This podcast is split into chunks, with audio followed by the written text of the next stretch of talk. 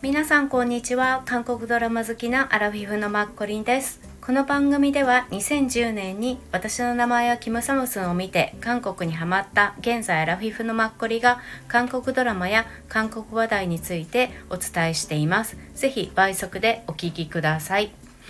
えー、今日はドラマではなくて俳優さんについて話したいと思います、えー、今日話す俳優さんはイ・ドヒョンさんです。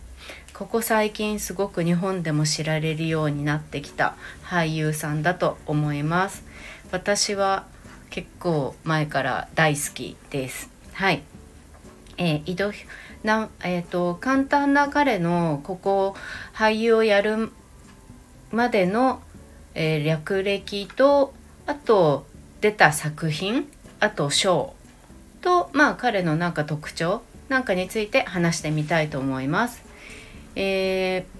ー、イ・ドヒョンという名前で本名はイ・ドンヒョンイム・ドンヒョンという名前みたい。うん、で生まれたのは1995411なのでちょうど28歳でまだ軍隊に行ってないので軍隊にね行く準備をする頃かなと思うとちょっとドキドキします出身はソウルの左上の辺りにあるコヒャン市ですねだいたいあのソウル駅から電車で1時間くらいの場所です。はい。182センチ74キロ A 型です。両親とあと弟さんがいて弟さんには結構テレビのトーク番組とかあと賞をもらった時とかに言及されているのを私もあの見ました。なんか弟さんが体が不自由か何かをお持ちなようでなので弟の姿を見ると自分はすごく頑張る気になるって言って弟が自分が生きたいように生きれるように自分はあの頑張りたいって言って、うん、すごく弟さんを可愛がって愛しているっていうのをすごくね見ていて感じます。あとね柴犬みたいな犬アキっていう名前の犬がいてカウルっていう名前の。うん。犬がいて結構それも彼のインスタにね見てるとたまに出てきます。はいでえっとこの演技者になった理由というかそれはなんか高校2年生ぐらいから演技にすごく興味を持つようになってで塾に通っててで塾の先生が彼は勉強よりもそういう演技とかに興味があるみたいだってお母さんに言ってでお母さんと相談して彼は演技の塾に通うことになりで演技の塾に通い始めたら若干やっぱりちょっと費用がかかるのでお父さんに話さざるを得なくなりで、えっと、その頃彼があのいろんなつてであの学んで出演するようになってたテハンのの演劇の彼の舞台に両親をあの連れて行って。って演技を見てもらってそしたらお父さんが、まあ、やりたいことをやってみていいっていうことで、まあ、演技の道に進むっていうことを許可してくれてっていうことみたいです最初は。で大学の演技学科に進んでもう大学2年生ぐらいからいろんなところでもう俳優になるっていうのを自分の目的にして活動するようになったみたいです。はい、でえーと彼のこう演技の特徴みんなに韓国で一応評されているあの言われてることが多様な顔まあジャンル関係なく演じることができる久しぶりに出現した俳優って言われています。うん、メロドラマアクションスリラーは、まあ、歴史ものとか全てを網羅できる、うん、っていう俳優で作品をどれでも、うん、こなせる。で作品ごとに顔を変えるっていう俳優であるで毎回魅力的な演技をしてくれるっていう風にここ最近は評されています。もういっぺんにね本当にそれそういう風にみんなに知られるようになってすごい嬉しい。私あのここまでゼロから結構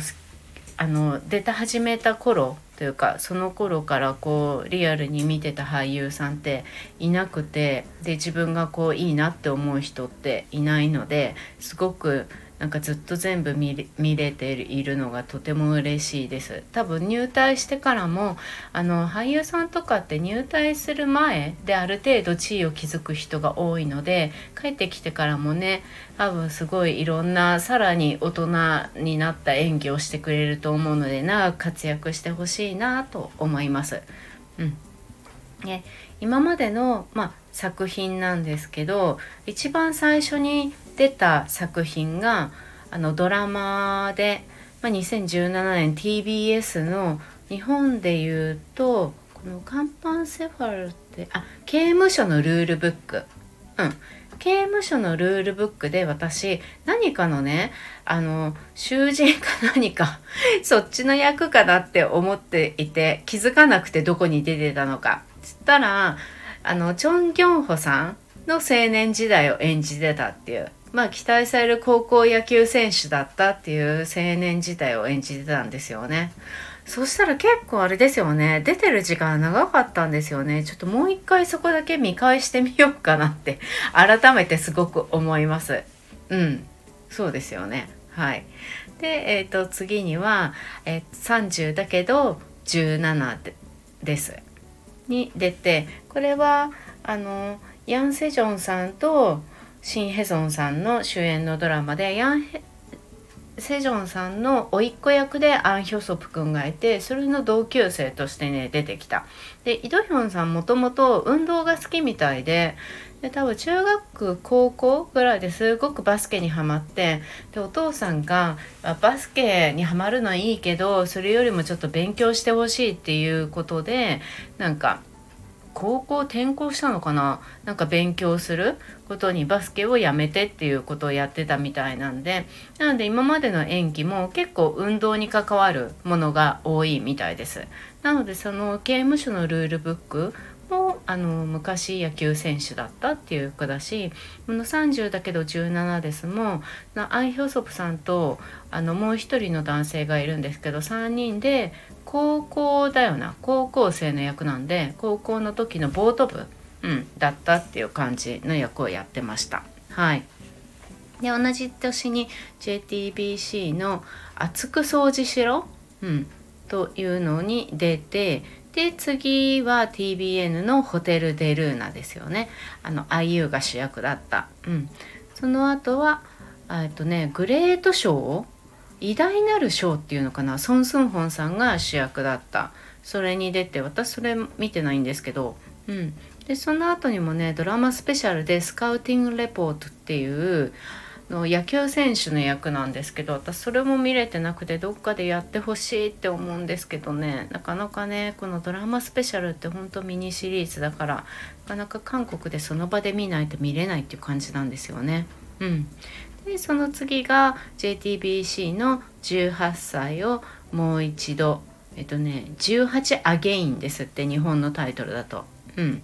っていうのをやってこの時にユン・サンヒョンさんの若い頃の役をやりました。かなりユン・サンヒョンさんよりも私の中ではねイ・ドヒョンさんの方が出ていたからあのキム・ハナルさんとすごい上手でしたよ。キム・ハナルさんってもうすごいずっと芸歴が長い女優さんじゃないですか。でももう全然イ・ドヒョンさん本当、うん、役にも徹してたっていうかすごい貫禄あった。うん、すごい見てほしい。おすすめです。はい。でその次にネットフリックスのスイートホームでしょ。で次が JTBC の何気にあのケムルって怪物？あれにもあのシン・ハギュンさんでしたっけ？主演の方が。シン・ハギュンさんの20代の役をやってたみたい。全然気づかなかったけど。もうすっごいケムル。作品が良すぎて。めちゃくちゃ見入ったんですけどもうあでももう一回見るのちょっと怖い怖いっていうかうん。なんかねこれ見始めると止まらなくなっちゃうこう見入りすぎちゃって。うん。そのシン・ハギュンさんの、まあ、20代の頃やっていて次が、えー、と5月の青春ですね。これであのテレビとかで賞とかもらっていました。うん。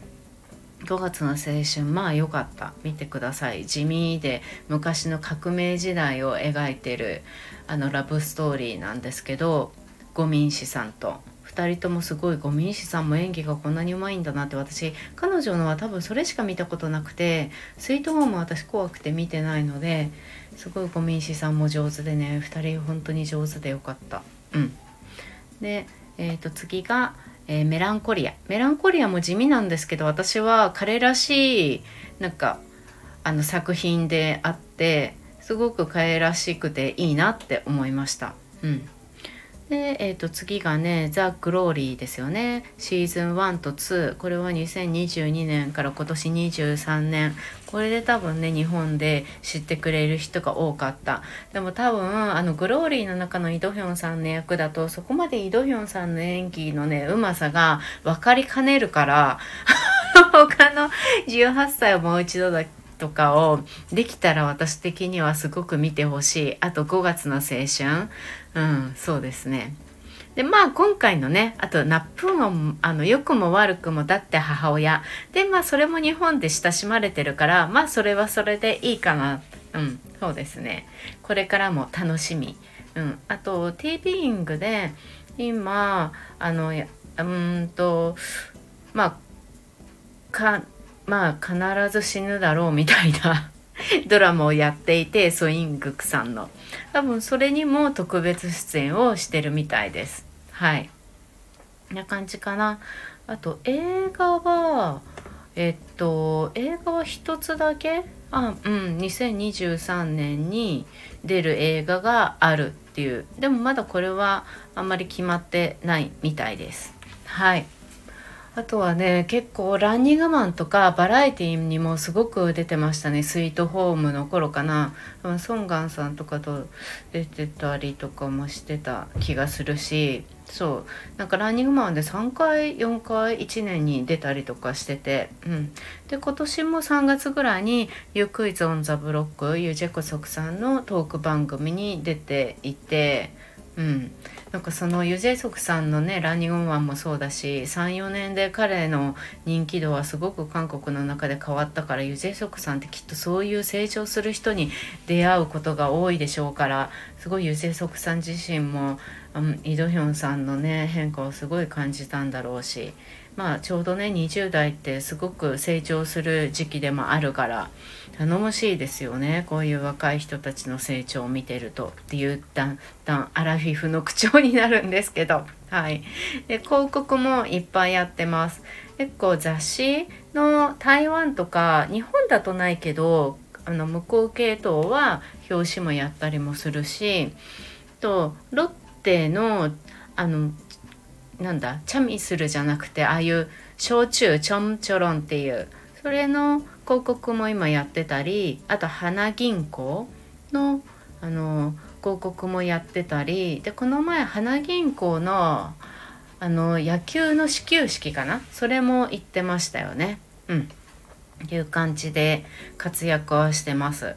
で彼の特徴は結構あの声が昔高かったみたいででもそれが役者になりたくてやっぱりその高い声が嫌でずっと練習して今の低い声を出せるようになったっていう、うん、みたいです。やっぱね練習すれば声も変わるんですよね。そうそう。うん。であとねそのショーに関してはさっき言った18歳アゲインっていうので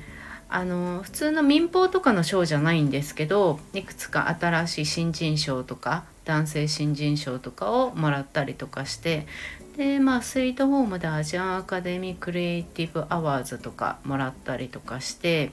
あと同じそうそうあの21年には5月の青春でえ、っと